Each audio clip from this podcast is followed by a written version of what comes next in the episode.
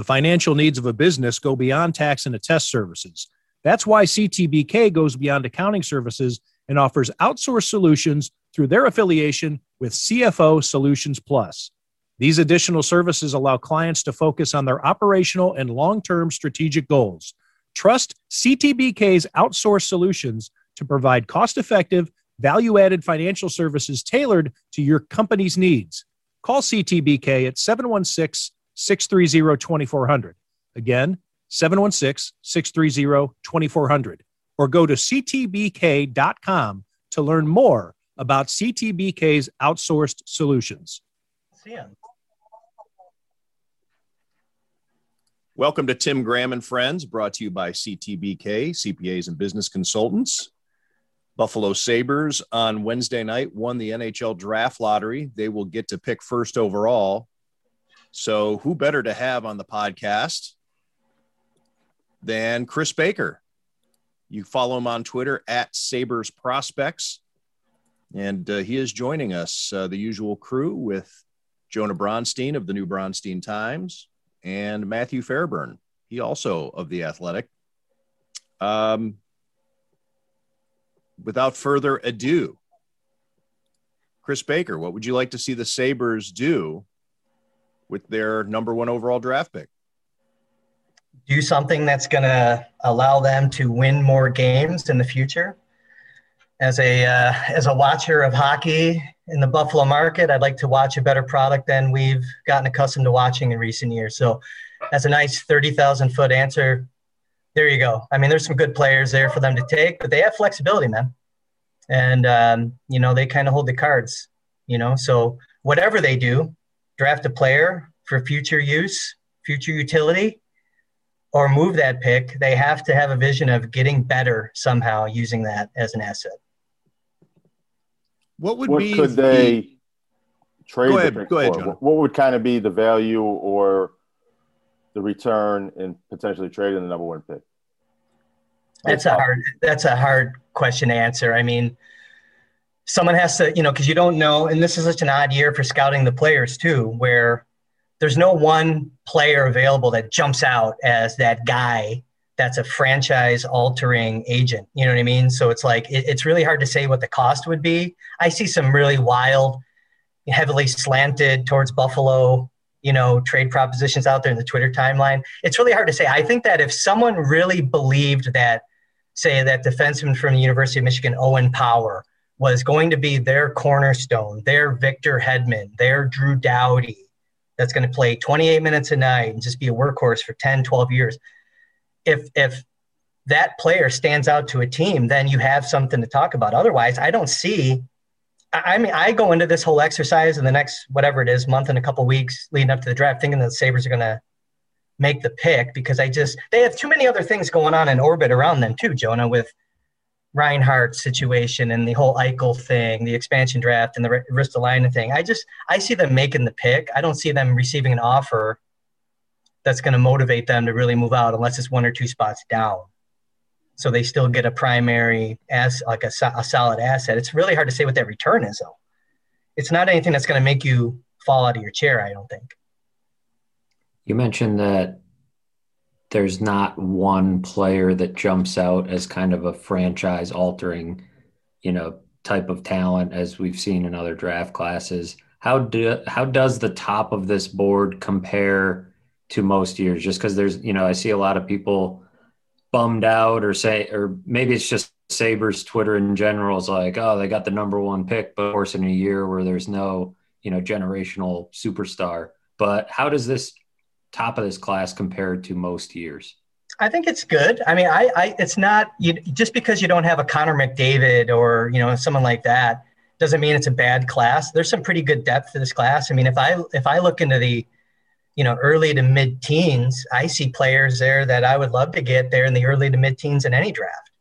So, you know, one of the best bantam players that I've seen in probably the past 15 or 20 years may not go until 15. You know, a kid named Chaz Lucius, who plays for the National Team Development Program, he has a great name, Chaz Lucius. Great, one of the best players I've seen at 15, 16 years old when he played for Gentry. But I mean, he's not going to be a top 10 pick in this class. I think that you know, teams that are looking for defensemen will be happy to be near the top of this draft. You have some good left-handers. You have a pretty good right-hander. Um, there's some good, good forwards.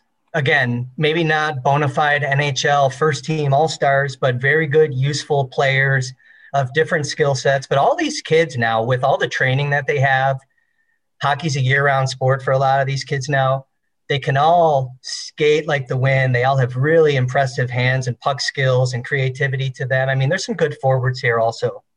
So it's not super top heavy with like a superstar or one or two at the top and then just a really good, you know, solid cop after them. It's a pretty steady flow of good players right from the jump in this draft class. Chris, you mentioned Chaz Lucius, and I'm thinking Owen Power, and I'm wondering, do you pick hockey players like I pick Kentucky Derby horses and the best name breaks the tie? You know, it's really funny because every year, Jonah, there's like a player that just because he has a cool name, fans magically want. Bode Wilde was one a few years ago, you know. Um, but yeah, I think Owen Power fits that that bill. But he also happens to be a really, really good player. And I'm already seeing people kind of dog him a little bit because I think they just are down. Well, number one, they're down because they're Sabres fans you know, and we don't have to rehash that. I mean, the whole defeatist attitude of Sabres Nation is is pretty clear. But um, people don't want a defenseman either. They don't think that unless you draft Bobby Orr, that you should take a defenseman at the top of the draft. Well, Owen Powell, pretty good on defense, right? Don't need what's any, that? They don't. Well, the Sabres don't need help on defense. They've got that locked up already. I don't know. I mean, I'm not drafted. when I'm looking at the draft, I don't really look at who's here right now, like on the top club roster. I look at because because who's here today could be gone tomorrow, and you always want to just if you can, if you have the ability to draft the best player regardless of the position that he plays, you have to take that player. You're taking an asset. And you still have to dress six defensemen every night, and you still have to dress 12 forwards and, you know, two goalies. So it's like take the best player at his position. I think Owen, I can make a case for Owen Power at one. I can make an easy case, I think, for Owen Power at one. I just can't put him on his own tier because I can also make a case for you know Matt Beniers, his teammate, University of Michigan. I can make a case for Dylan Guenther from the Edmonton Oil Kings. I mean, there's he's got a cool name too, I think. But um, no, I hear you there. I mean, it, it's going to be really tough to see what the Sabres want to do. But I think when it when if they keep the pick, I think they're going to take likely they're going to take a, a player from the University of Michigan. Which one would you take? Um, so I don't want to spoil my draft preview, but I think I can make a. But I think I can. No, I'm just kidding. I, I, don't. I think I can make a case for Owen Power to go number one um, for a couple reasons. I think there's there's hockey reasons. I think there's also connections there. Now, I'll actually I'll start with the connection. I mean, Tristan Musser, who does a lot of the research into the draft prospects, and he's an amateur scout for the Sabres he was part of that group at the Chicago Steel, the USHL, that drafted and developed Owen Power when he went to the Chicago Steel coming out of the Mississauga Reps. There's a natural connection there. I think that they have intelligence on the player and the human being that maybe other teams may not have. Um, Musser was on the like the in the hockey operations part, but he was a skills coach for them. He worked with them presumably a lot on ice.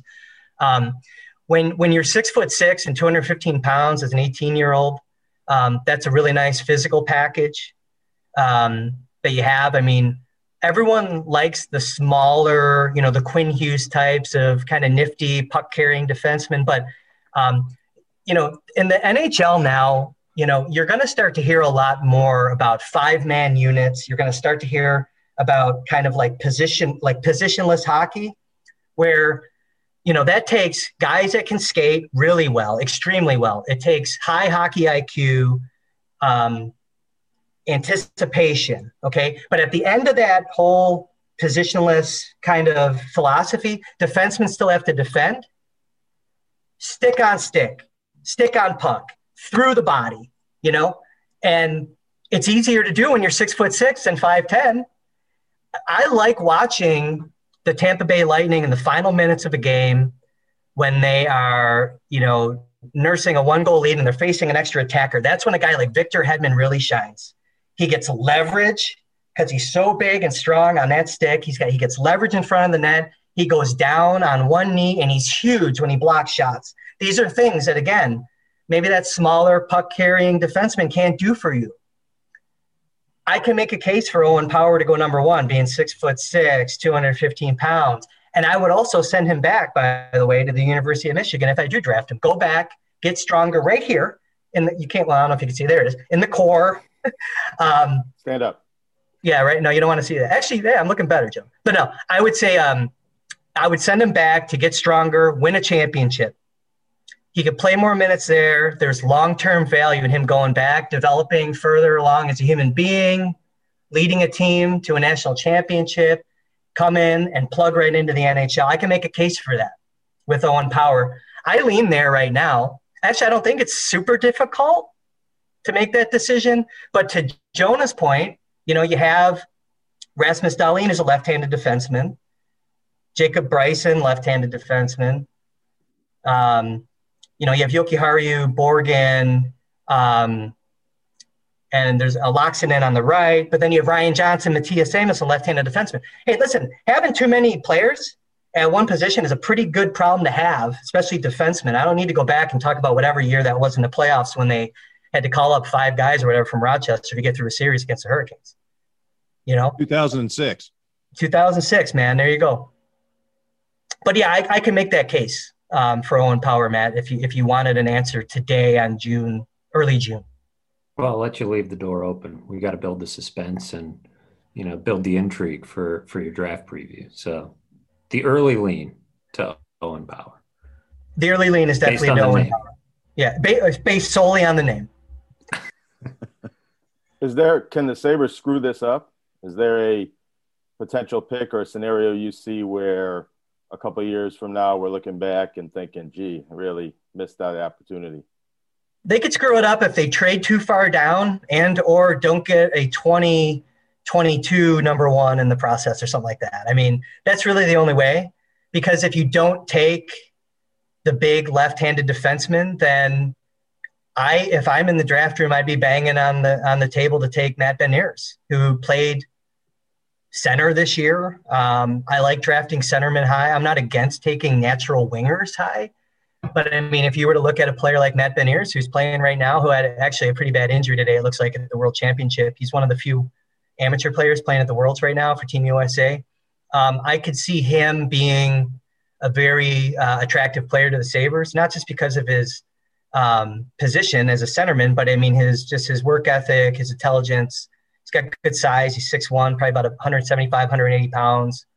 Um, to borrow, I think we have some football people on this on this Zoom here. He's a high motor type of player, so his feet are always moving. He's just kind of very aggressive on the forecheck, but he's very creative. Um, I, I like him as a player plenty. I can make a case for him. Does he have um, good hips? Good hips. Yeah, there you go. Yeah, hips, right? Twitchy.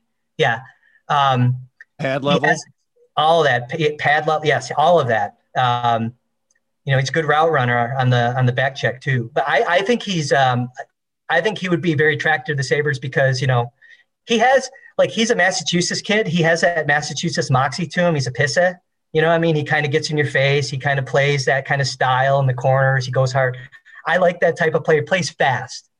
I can make a case for him too. So if there's a secondary lean, I would look at a player like that too. But that's the thing about this is kind of a hodgepodge at the top, where you know you'll hear experts and and non-experts tell you that there's real no consensus here, but I, you know, I could I could probably look at I could drill down to two or three players. If the pick is Beniers, if it's the best center, is that a signal that Jack Eichel's out the door? No, not necessarily. Um, I, I, think it's just another move to build up depth where you haven't had it, and um, you know, just they they finally have some semblance of depth developing behind Eichel now. You know, post O'Reilly, if you think about it with Mittelstadt coming of age, Dylan Cozens looking like he's going to be a, a, really good player. Um, I mean, a, an impact player, difference maker. Um, it gives you that gives you breathing room to properly develop these players. It gives you breathing room to send Beniers back and see if you can actually salvage the whole Eichel situation. Um, I don't, I don't, I don't, I'm not really going to connect anything that they do in the draft to Eichel. I'm really not. I think that you know, get the best player and start building a team that can win some games and, and learn a lesson actually that you build a team because a lot of things that the Sabres did in the five years ago was about one player. And that was just folly, man. You know, you got to build a team, and and they tried and they they failed, but build the team the right way now. I was going to ask you about Beniers' injury, which you uh, mentioned. It just happened uh, today. Uh, we're recording this on Thursday. Um, happening so close to the draft, and I know that hockey is the long, uh, the long play when it comes to uh, evaluating prospects. Do you think this injury could impact his draft stock at all? Not for me, um, but there's more to be known about the injury. You know, what's the severity, right? I mean, is it does he need reconstructive ankles? I, I, don't, I don't know enough about the injury. I saw the play. I haven't dug into it between now and talking, or between then and talking to you guys. But um, right, Same I wouldn't think so. Yeah, I wouldn't think so. Um, in concept, I wouldn't think that that would have anything to do with his draft stock, Tim. No, again, because it is a longer play, and any of these kids that you're you're drafting, we've said it before. I was on your, I think I was on your show when you were still in studio years ago, saying quit relying on 18 year old kids to come in and change your franchise, right? Like, same here, man. Same same story with this player. The thing that uh, is interesting uh, regarding that sentiment with uh, Beniers and the injury and his draft stock is that it will be the Seattle Kraken's first draft pick. Yeah. And might that cause some sort of pause within Seattle's uh, front office if he is on the board, if the if the Sabres take Owen Power, and do you want to draft a guy who's injured? And the fact that for your team and your rollout and you probably want to have that guy be a part of the team if he can be uh, in in his first NHL season or what whatever. I don't know what Seattle's thinking is with how it would use Beniers, uh, but um, that, well, that, would be, idea. that would be an interesting wrinkle. How about you know if we need to sell some tickets in Seattle for that first game, trade Jack Eichel to Seattle for the number two pick.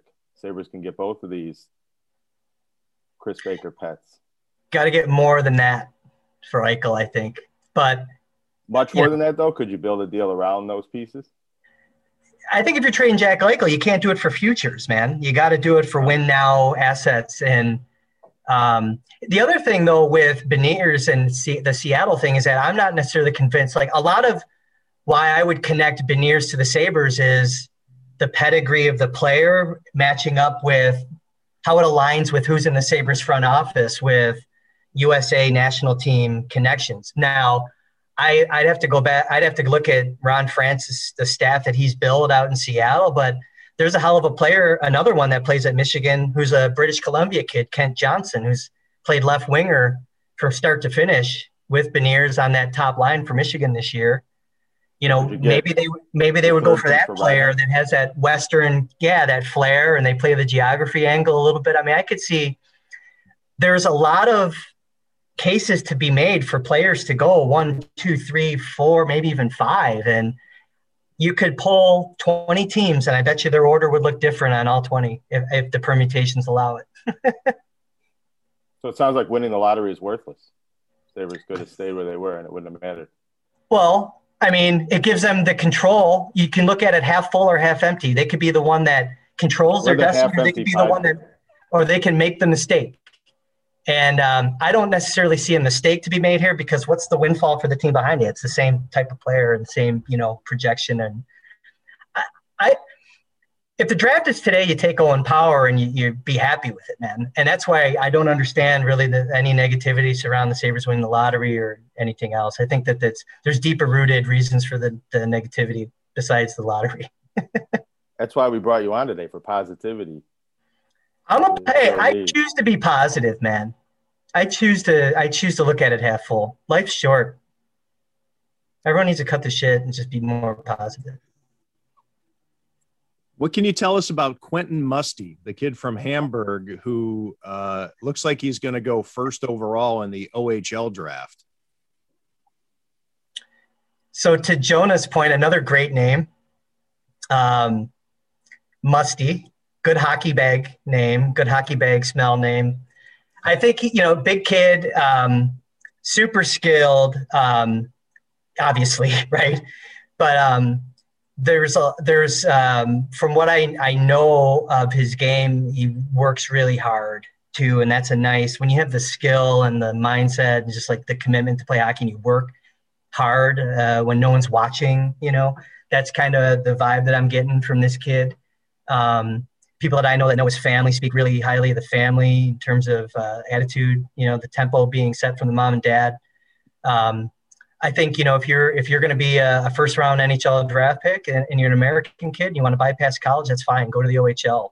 Um, I'm I'm always for taking that longer road and taking that fallback option and getting your school paid for. You know, it's like all the hard work and the money that the parents spent, like the confluence is like now when you're like 16 years old, you know, 15, 16, it's like for a lot of these 90%, 95% of the parents about, okay, use hockey to get their school paid for, you know? Um, but Patrick Kane worked out for him, you know, going out and playing the OHL is a very high pick and, and went first overall in the NHL draft. And maybe it could work out for this kid too. Now, on the flip side of that, we've also seen some very high um, exceptional status players, even in the OHL draft, not really do much when they get up there. They kind of flame out too early. And I'm not saying that this kid, uh, I'm only mentioning that because nothing's a lock down the road. I think it being first overall and going to Sudbury and it's something to celebrate. But you know, the work really starts now for that kid, and it's a good sign though. It's a good mark for American hockey too. It's a good sign for USA Hockey to have a kid go up there and, and make waves up there, even though the USHL is losing a pretty incredible talent.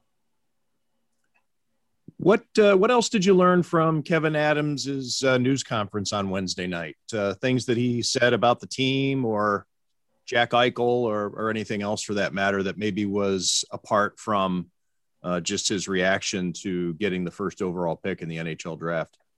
A lot of canned stuff there. I mean, a lot of you know. Um, I'm sorry, candid I, or canned? Canned, canned, like canned, canned okay. like make, okay. you know, just kind of basic vanilla, you know. Boilerplate yeah, I don't expect him to say anything. I don't expect him to tip his hand. I don't expect him to tell anyone anything about what he's planning on doing.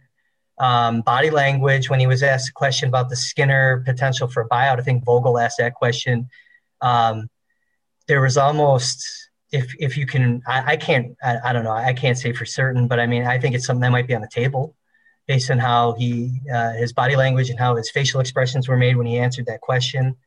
Um, or at least asking, maybe not a buyout of Skinner, maybe that's not the right way to put it, but maybe asking him to waive his his no move to go to Seattle potentially. Um, but not a lot there. Um, I thought I'm, it was interesting his uh, comment regarding Jack Eichel's neck.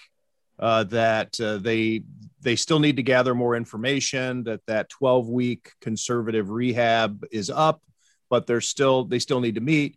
But he did also make it a point to say the Sabres doctors aren't interested in the replacement, um, uh, the disc replacement surgery. Um, it seems to be that if there was any more research done on that on the Sabres side, it came up as something that uh, just, uh, I don't want to say it's a non starter, but Kevyn Adams did make it a point to bring up that the doctors still don't believe in it. Yeah, and it's it's a first of its kind, right? So it's like I'm I'm trying to be really careful speaking about anything medically because that's just like way beyond my my pay grade, my league. But I think that um, if the Sabres have done, if they, if they've had multiple opinions on the topic, then and they feel good about their their course of action that they want to take, then I think it's pretty clear that this is probably going to go to some kind of grievance, some kind of uh, you know arbitration, or I, I don't know what the what the path is to resolution here, but I'm sure it has to be filed officially with the Players Association and get in front of someone to make the ultimate decision on what's going to happen if if Eichel's camp still feels that he wants to have that surgery and, and maybe maybe he's backed off that stance. I doubt it though. He seems like he's pretty stubborn about this, and um, it's a mess, man. You know, and the, the clock's ticking though, man. Like something it needs to be addressed. The injury needs to be addressed here soon. Um, to get him healed and healthy for the season. You can, if you're going to keep him around on the assumption that you're not trading him right now, you better make a decision on what you're going to do either way, right? With, with therapy, surgery, whatever. But yeah, I don't know, man. I don't have a good answer or good read on that situation. What do you make of the the overall lift that Kevyn Adams has in front of him this offseason, right in front of him, and his ability to handle it? I mean, there's two ways to look at it. I, I'm I'm always for trying to salvage things, but at the same time, you haven't won with the guys that are here.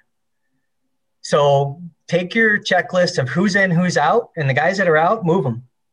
I, I'm, I'm actually in favor of making it a very black and white thing because now that you've had, we've talked about Mittelstadt, Cozens took tremendous strides. I think Anders Bjork, Rasmus Asplund, Tage Thompson, Arttu Ruotsalainen. You, you have this core of guys that are similar age now that could really gel together and learn how to win together. I know people say learning how to win isn't a thing. That's just, that's nonsense. You have to come together as a team and, and win games and battle for each other. That's hockey. Um, and I think that if you want to give those guys opportunity and, and use that as your core group that you're going to start building around, then if Reinhart doesn't want to be here, send him and bring someone in that you think matches up really well and adds to that core. If Eichel doesn't want to be here, you got to admit you got to cut your losses and go and and move him, and you'll get a hell of a package for him, I believe. And you and by the way, if you're Kevyn Adams, you go into any negotiation on the assumption that he's 100% healthy. You don't take pennies on the dollar because of the injury. You don't do any of that stuff. You you go on the assumption that he's healthy, and you get the best possible. Pa- and you you go through and you look at all the teams in the league, and you write down what you think your offer is that you want, and you don't settle for anything less than that offer. That's how you negotiate there with Jack Eichel and the trade. Or you do what Sakic did with Duchene. You say, Jack, I'm going to try to trade you. I'm waiting until I get the offer that I want. And you can be a part of this by going out and playing. And you play your best and you keep your value high. And you're actually, in, I don't buy this. Kevyn Adams is not in a position here of like power or anything. He actually controls it as far as I'm concerned. That's how you have to look at it. Ristolainen, same thing, by the way. Those are the three players I look at in that bucket of guys that you haven't won with that you can move and you can probably actually get better. John Tavares left the Islanders for nothing and that team got better. Why not Buffalo? Does does Eichel need to come back and play and prove he's healthy before the Sabres can make a fair trade involving him? I think it helps, but I don't think it's a requirement to make a deal. I think that the reality of a Jack Eichel deal really happens after the expansion draft. Players that we just talked about that you maybe that are probably out. I'm not moving any of them until after the expansion draft because you're going to get players back. You know what I mean? That are going to cause you to mess up your list a little bit of the guys you want to protect. Don't add more players to make your job harder to protect players. Wait until that expansion draft and then the rubber hits the road on all this other crap that you have to get done that lift that Matthew talks about. What what are some of your I mean, there people talk about Skinner and Eichel and Reinhart, of course, because they're the the big pieces. They're the best players. Um, but what are some other maybe overlooked trade assets that you see on the Sabres? Are there any guys that make you think this is somebody that they can move and really not have it hurt them? Or no, none. Okay. Zero. no, seriously, zero. I mean, I'm, you know, every good trade has to hurt some. And I think though moving Eichel is going to hurt some because you have so much invested into him going back to how they got him. The emotional hurt. The emotional hurt. if there's one player of oh. those three that I would keep, it's Sam Reinhart, actually. Don't you get the sense? And I, okay, I want to talk about that too. But since you're just talking, we're talking about the emotional hurt. Yeah. Don't you get the the sense though? And, and it's all I got this last night also when the Sabres got the first overall pick. Um, just a f- couple of years ago, you know, when they when they got Dahlin, when they had the first overall pick, then it was a much bigger deal. And I know that there's no Connor McDavid in this draft class, but it seems as though Sabres fans are totally checked out. And I don't mean like, and you might say to yourself, well, of course they are. The team has been awful and they had an 18 game winless streak and uh, last place four times in the last eight years and the whole thing. Of course, they're checked out, but it seems yeah. more so than ever they don't care. And I get the sense, and this is a sense, and it's not a scientific poll, but it seems to me that Sabres fans don't care if they keep Jack Eichel or not either. And, and that's that's not a, that's a blanket statement, of course, which yeah. is dangerous. I know there are fans out there that love him, want to keep him, want to build around him, but collectively, it seems like it's just a shrug of the shoulders from Sabres fans, like what whatever. And, and here's the thing: is social media the benchmark for gauging like Sabres fans, or you know what I mean? Because like you know, there's a very loud minority on social media that I don't know if they're the right way to broad stroke the entire fan base. Well, I, I agree with that, and especially on game nights, you know, things Yeah. like that. Yeah, yeah, But you, I'm sensing the opposite. I'm sensing an apathy, which Yeah. there's like usually on Twitter, you'd have somebody, there'd be an argument about this. It seems as though people aren't even really arguing about it. And if they, it's half, it's like people don't have the energy to even take a stance one way or the other. It's just kind of like there's a so that from there there's this malaise that I think is the opposite of what what you're saying.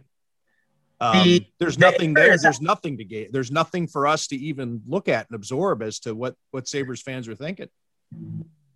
years of losing, the air is out of their bag, man. That it's been a bag deflator. you know what I mean? And um, I mean that's a big part of it. I also think that there's a lot of angst against the Pegulas.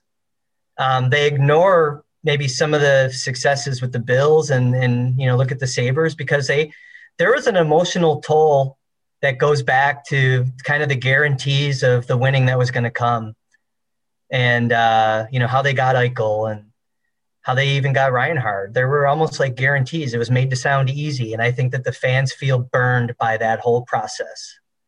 And um, I don't. I'm not going to rehash that. I think a lot of people know how I feel about that.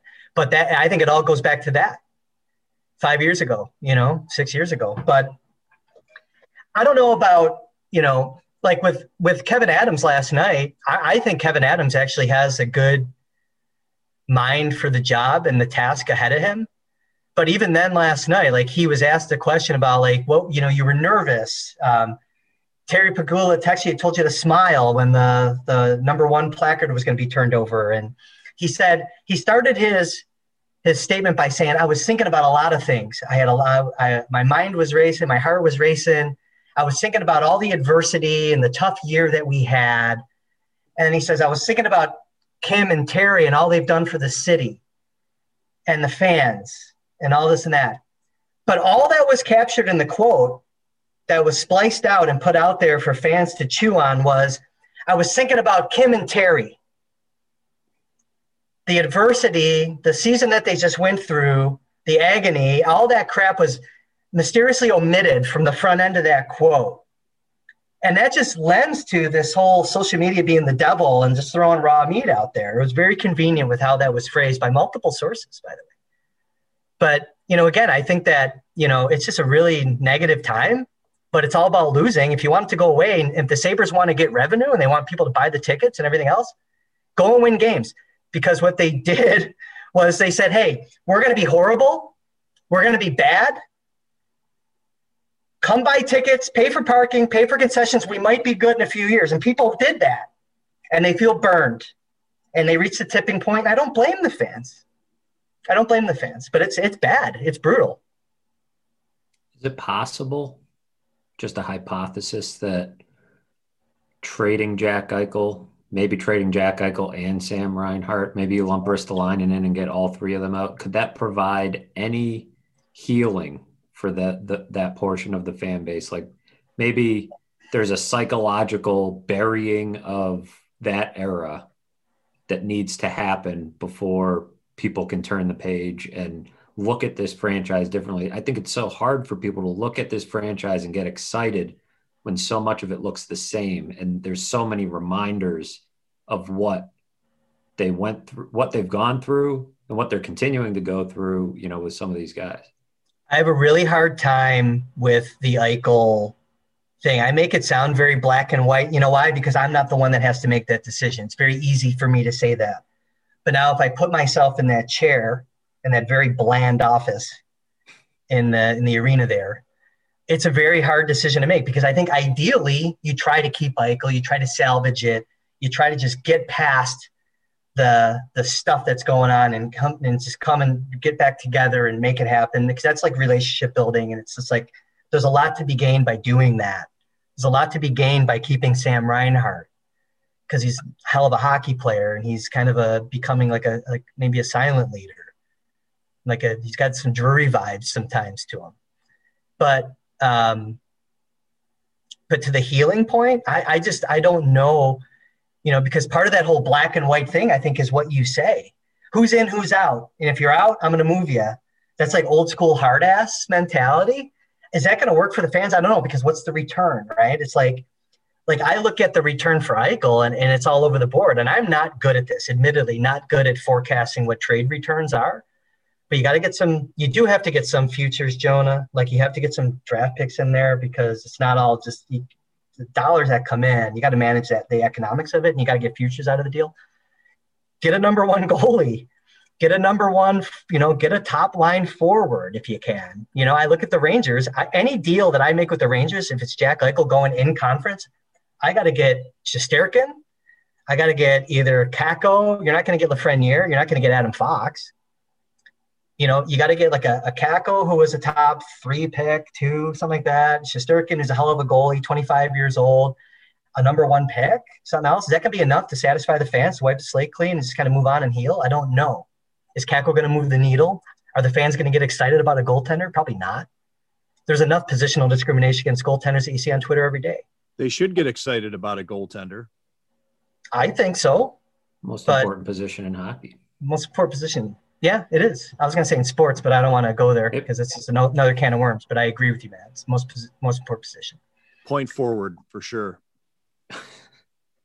I just don't know. I don't know what's going to heal the fan base other than wins and it's a it's a basic answer and it's maybe a stupid answer it's not this very sophisticated thought that i'm offering but that's what hockey's all about it's a results game win some games fans will come yeah, back I, I think that's the the main point of the as bad as it looks and as bad as the fans seem to be checked out and whatever else you can compare it to what the bills went through uh, I think this is worse than what the Bills went through with the playoff drought. Personally, it seemed like the Bills at least hung around. Football's a much shorter window on your calendar. It's much less dedication to check into Bills games once a week. And it's, it's easier a, to make the playoffs in the NHL. It's way yeah, it's much easier of, to make the playoffs. Yeah, the tournament has uh, more than half the league is allowed to get in. Especially to uh, they were. I mean, this is worse than than the Bills. I mean, last year there was what four like a few teams that didn't play after the restart because it was like, all right, we're going to take these teams and everybody's going to have a shot at the playoffs.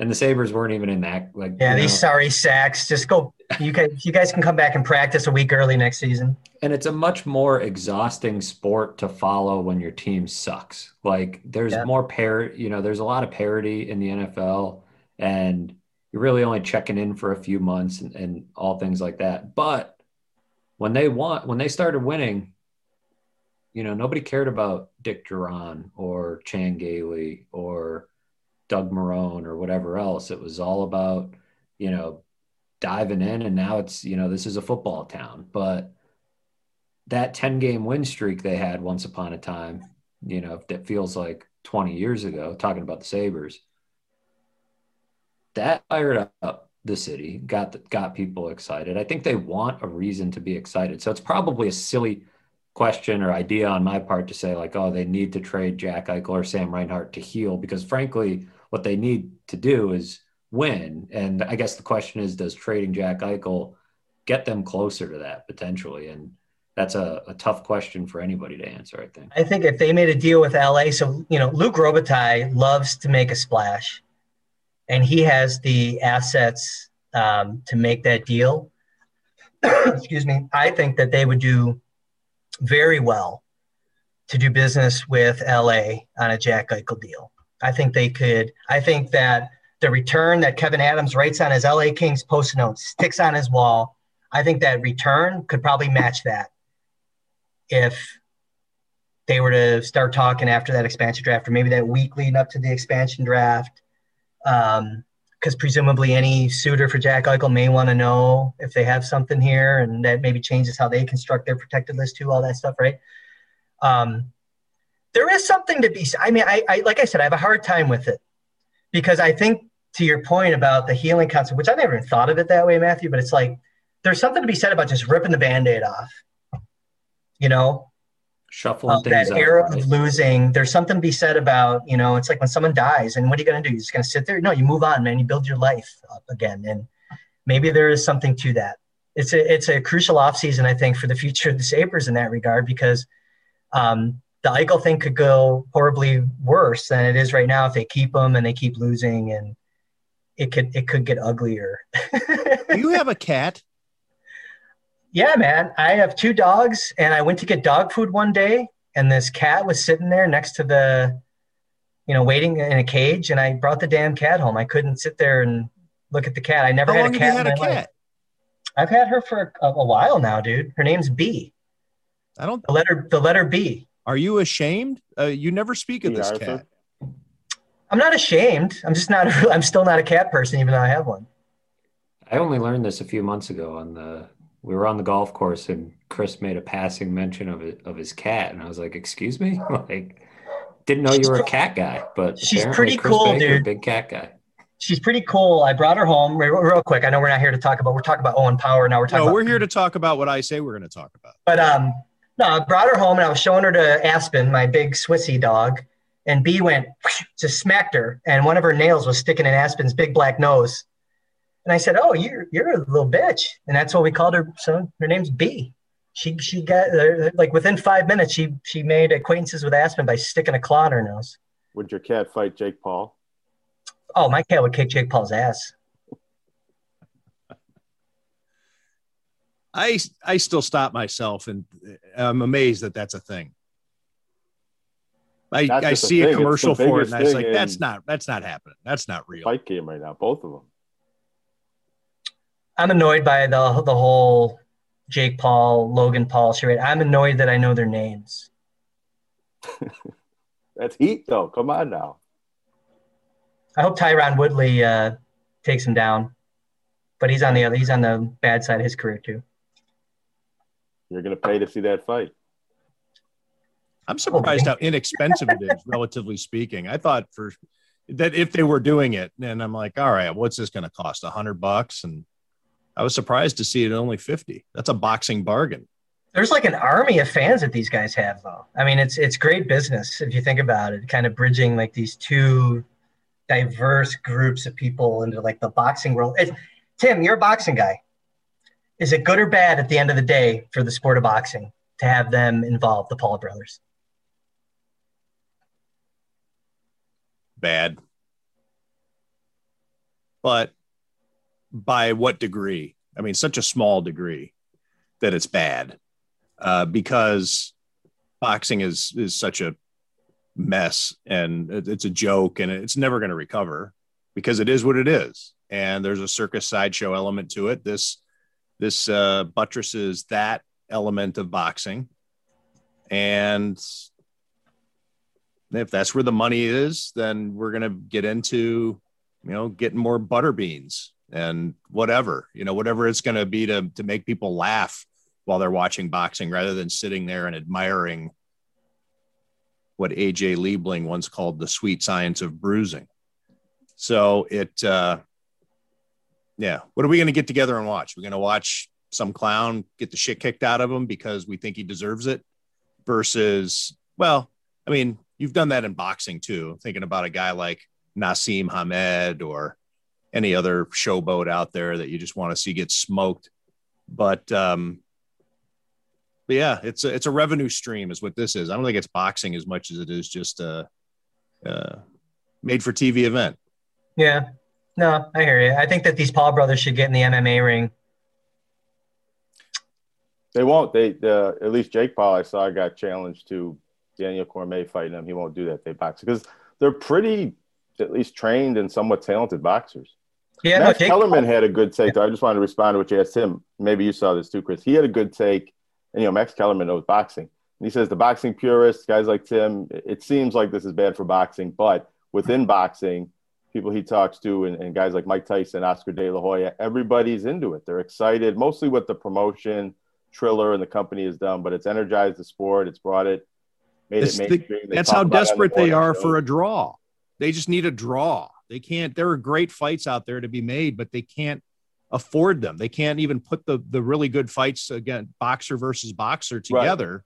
some of them because the money's not there to make the two fighters sign up for it because they know they're good and you know why and but there's money to be thrown around at at uh, the Paul brothers. I think maybe the promoters think these fights can draw interest that trickles down to the money for other fights. Yeah, like yeah, or the yeah the next Fury desperate. fight or the next uh like it'll get more like Pacquiao's coming back, right? Like when it it'll make those fights maybe more interesting to the mass. I don't know. I don't know. I think it's actually good for the, well, maybe not good for the sport, but it's extending its shelf life a little bit because it was just kind of going nowhere. Like before we had, you know, there were uh, a, Wait, it's a, hospice. A legit. Well, you kind. Of, this yeah. is palliative care for boxing. I guess you're right, but it's like I just remember the days when we had a, a legitimate superstar in every weight class. Now there's only like one guy, and that's disappointing maybe maybe you need to take like a Conor McGregor and get him out of MMA and make him purely a boxer for five fights, and maybe that extends that life even more of the sport. Well, that fight, um, Mayweather and McGregor, I think showed that people will watch and people will pay attention and tune in if the fight piques the public's interest, and that boxing, maybe even more so than MMA, gets the masses excited when it's a when you know the characters involved and you kind of know who you're rooting for and, and almost in a pro wrestling sense that they tell a good story and it's a fight you want to see. It was, the, it was the problem though is that people do tune in to watch Conor McGregor and Floyd Mayweather fight because they their interest is peaked, and then they tune in and watch it. And it's a shit match because Conor McGregor can't go more than four rounds, and Floyd Mayweather is not an entertaining boxer. Um, he doesn't go for the knockout. He plays it safe. He's a defensive tactician. Uh, and so all he did was just wait out Conor McGregor to get too tired to stand up, and then he ended the fight. Um, so yeah, people tune in, they get excited, and they're reminded, oh yeah, this is boxing. Um, I, I, um, this Tim, when Jake Paul fought Ben Askren, whatever last month or whatever it was, two months ago, I, it did motivate me to go onto YouTube and watch Danny Bonaducci versus Greg Brady. yeah. Barry Williams. Bon- Bonaducci, I follow Barry Williams on uh, Instagram, by the way. It's the best. He's a legend. More people need to follow him. Follow Barry Williams, everyone. But yeah, no, I watched that fight, and poor, poor Barry got smoked, man. And I watched Todd Bridges fight someone too. Yeah, I'm trying to think who. Willis uh, fought. Uh, I can't remember, but man, I went down that. I went down that that. I got sucked into the celebrity fight. Horshack, Horshack got his ass kicked by somebody. Oh, smoked. Yeah. Oh, I felt bad for him, dude. Who did Jose Canseco fight? Oh, I don't know. Did he fight Willis? That was a barstool thing, wasn't it? Jose Canseco. Yeah. And then he turtled like almost immediately when he stepped in the ring. That was a big cash grab, I think. All right. Well, we've said all there is to say. I appreciate you coming on and breaking down the state of the Sabres uh, through the draft lens, uh, Chris Baker. I want to remind people to follow not only Barry Williams, but Chris Baker at Sabres Prospects. Uh, if you're not following Chris and you're a Sabres fan, there's something wrong with you. So jump on it. He uh, follows all the prospects all the guys who are off playing in Sweden, all the people who belong to the Sabres or don't belong to the Sabres. He's got takes. He's breaking down the film. He's watching this stuff live and uh, all kinds of great opinions. Um, going to be more active moving forward, too, I think. I think that's kind of the plan here. Yeah, it should be. If you're a Sabres fan, you better hope it's a busy summer for your team because yeah. there's so many so many things that need to be done and hopefully they uh, they give us something to monitor. They or actually something to talk about, not just to monitor. We're mon- we're already monitoring. We're just kind of we want something to cover, something to talk about, some signs of life over at one Seymour Knox Plaza. I think there's going to be plenty of substance there this summer. So that's my that's what I suspect. But thanks for having me on, man. As always, it's good to see your faces. Thanks for joining us, Chris. That is Chris Baker at Sabres Prospects. And uh, you've been listening to Tim Graham and Friends brought to you by CTBK for Jonah Bronstein and Matthew Fairburn. I am Tim Graham. And we will talk again soon. CTBK is more than just a full service accounting firm. They are one team with an innovative approach to accounting and rise to each new challenge with collaborative problem solving skills. CTBK goes above and beyond by lending helping hands in the Buffalo and Niagara community through volunteer work and donations and is partnered up with Victory Sports for 2020 and 2021 to keep kids in the community active. The professionals at CTBK are determined to help individuals and businesses succeed. Whether a large corporation, a small business, or somewhere in between, call CTBK at 716 630 2400. Again, 716 630 2400 and see what CTBK's one team approach can do for you.